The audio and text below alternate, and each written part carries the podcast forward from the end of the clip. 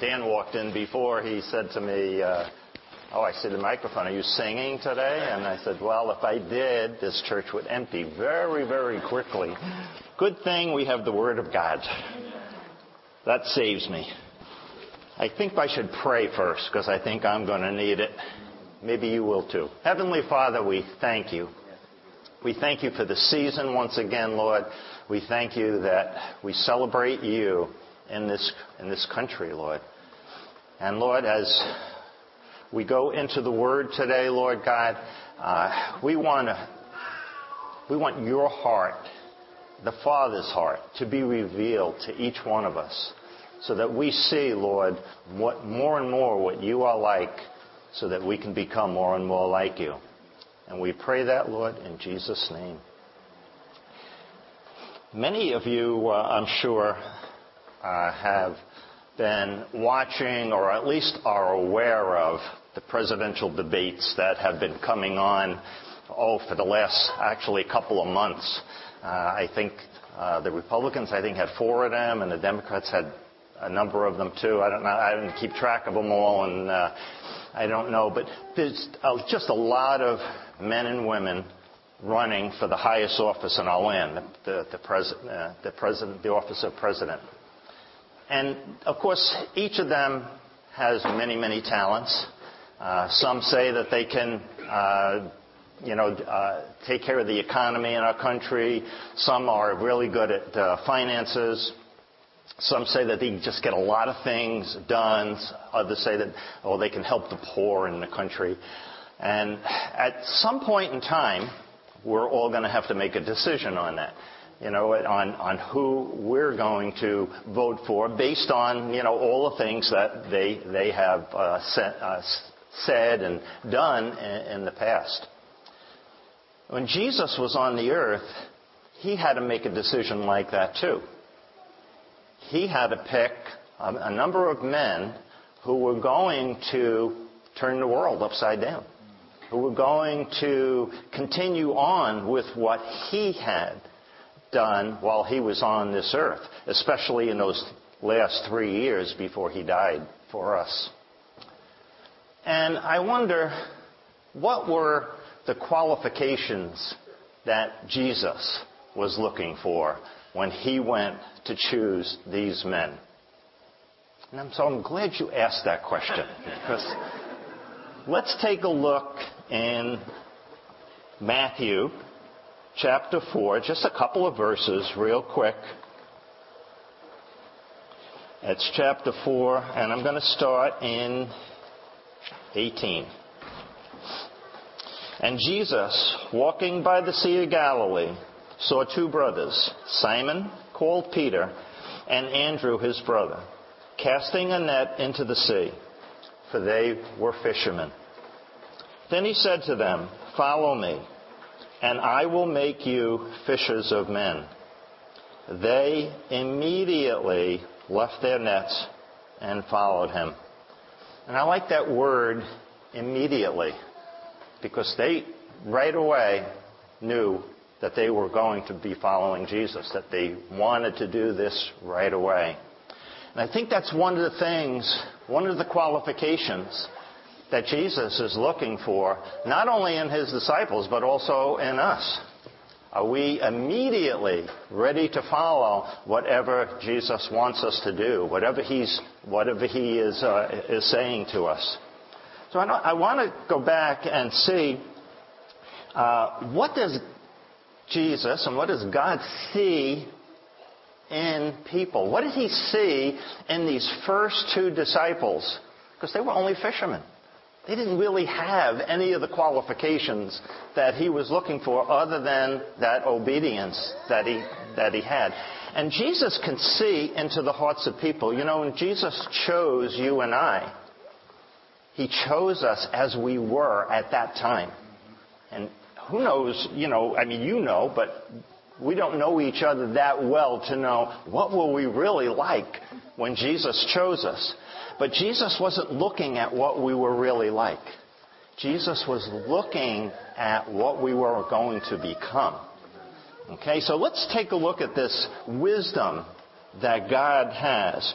And we're going to go into Isaiah, where we were actually last week, uh, chapter 9, starting in verse 6 again, very familiar during uh, the Christmas season.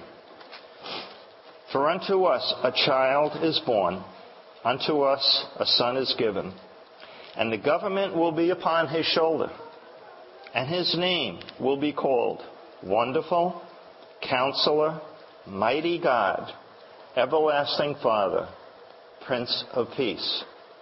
Yet last week we talked a lot about the peace of God and, and getting that into our hearts. Okay, today I want to concentrate a little bit more on wonderful counselor. And let's see what that really means. Let's go over to chapter 11 in Isaiah. And we'll see a little bit more in depth on that. Chapter 11, verse, starting right in verse 1. It says, There shall come forth a rod from the stem of Jesse, and a branch shall grow out of his roots. Okay, we're talking about Jesus now. The Spirit of the Lord shall rest upon him.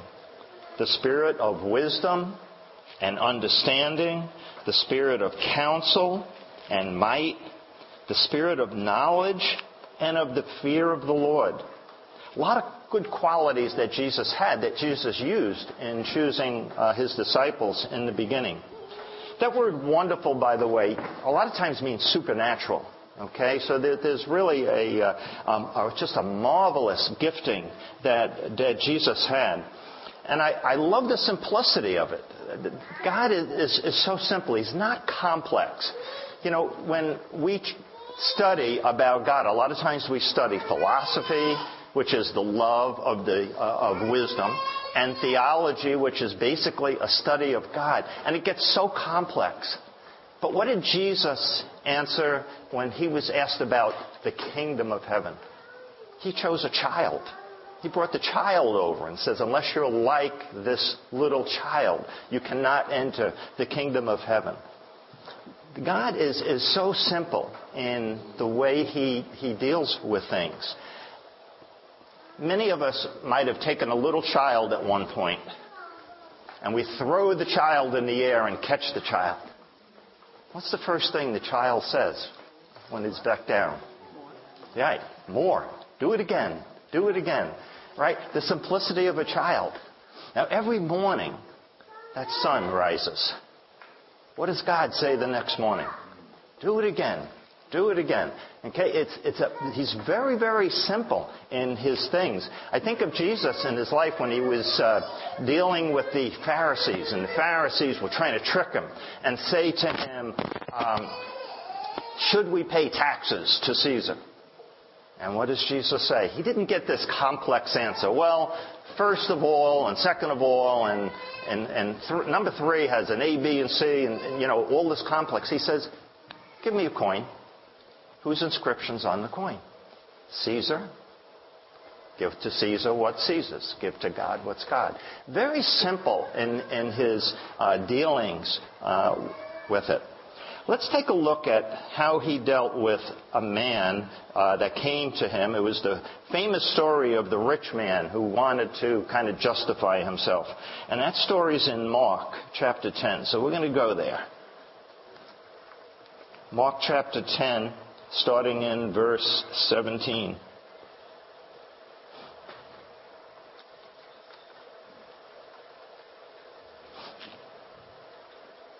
Now, as he was going out on the road, one came running, knelt before him, and asked him, Good teacher, what shall I do that I may inherit eternal life? So Jesus said to him, Why do you call me good? No one is good but one, that is God. You know the commandments. Do not commit adultery. Do not murder. Do not steal. Do not bear false witness. Do not defraud. Honor your father and your mother. And he answered and said to him, Teacher, all these things I have kept from my youth. Then Jesus, looking at him, loved him and said to him, One thing you lack. Go your way, sell whatever you have, and give to the poor, and you will have treasure in heaven. And come, take up the cross and follow me. Jesus saw right into his heart. He saw that he had one barrier, Okay? He was, he was obeying all those commandments, but he had that one barrier, and that was his wealth. Now, that might not be the same for each one of us. What we need to do is we need to look at our own lives and say, what's the barrier in it that is preventing us from drawing closer to Jesus? Might be several things. It might be, might be in layers where you, you know, God shows you one thing, and if you overcome that, God shows you something else. But it's, the, it's, there are things that may be in our own lives that are stopping us from following Jesus closely. And that's what he saw into this man. Again, it's, the, it's God's wisdom in, in being able to do this. Another is the, um, the stoning of the adulterer. Let's go to John chapter 8 real quick.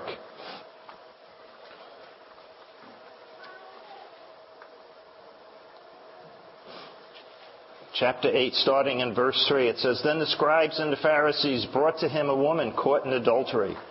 And when they had set her in the midst, they said to him, Teacher, this woman was caught in adultery, in the very act. Now Moses in the law commanded us that such should be stoned. But what do you say? Again, trying to trick him. This they said, testing him, that they might have something of which to accuse him. But Jesus stooped down and wrote on the ground with his finger, as though he did not hear.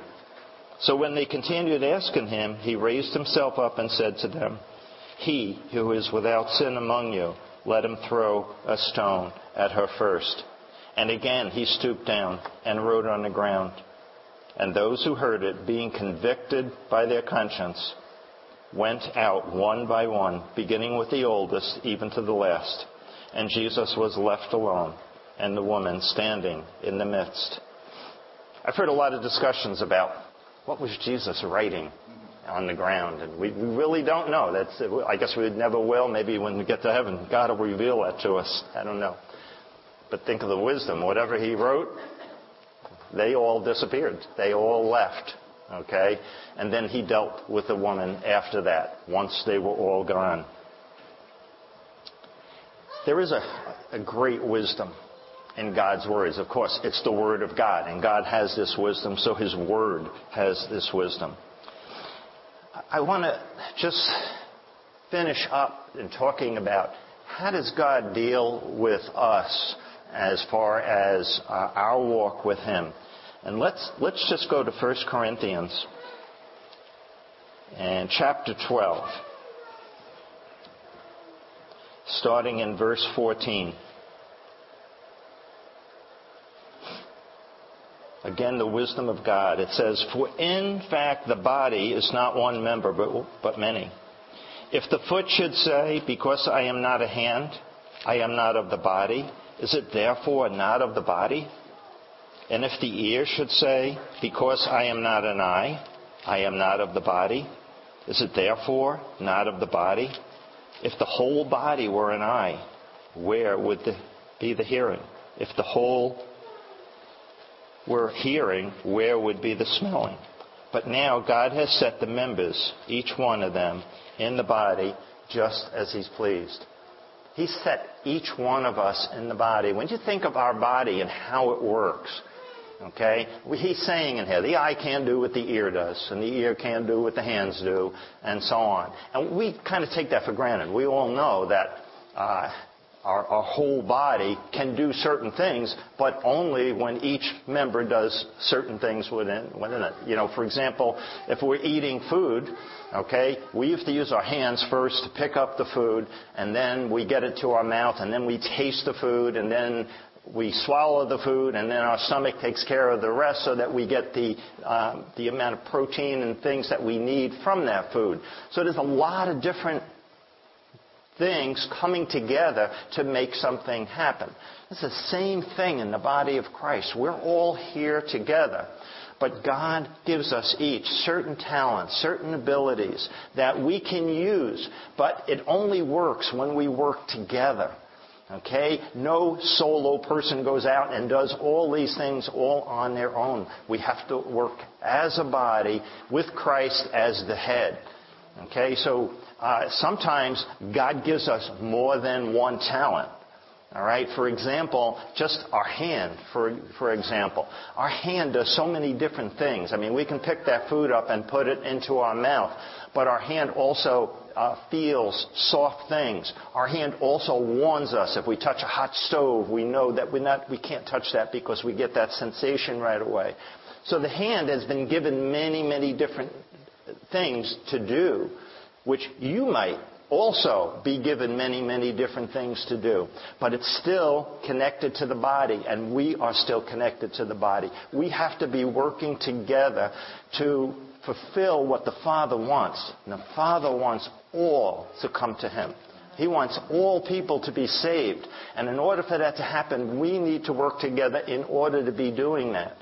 Okay? We need to be praying with other people. We need to be working with other people. All these things have to happen. And, you know, there's a wisdom that God has that we need. And in the book of James, uh, Jesus said to pray for the wisdom, and if you pray for it, you will, you will receive it.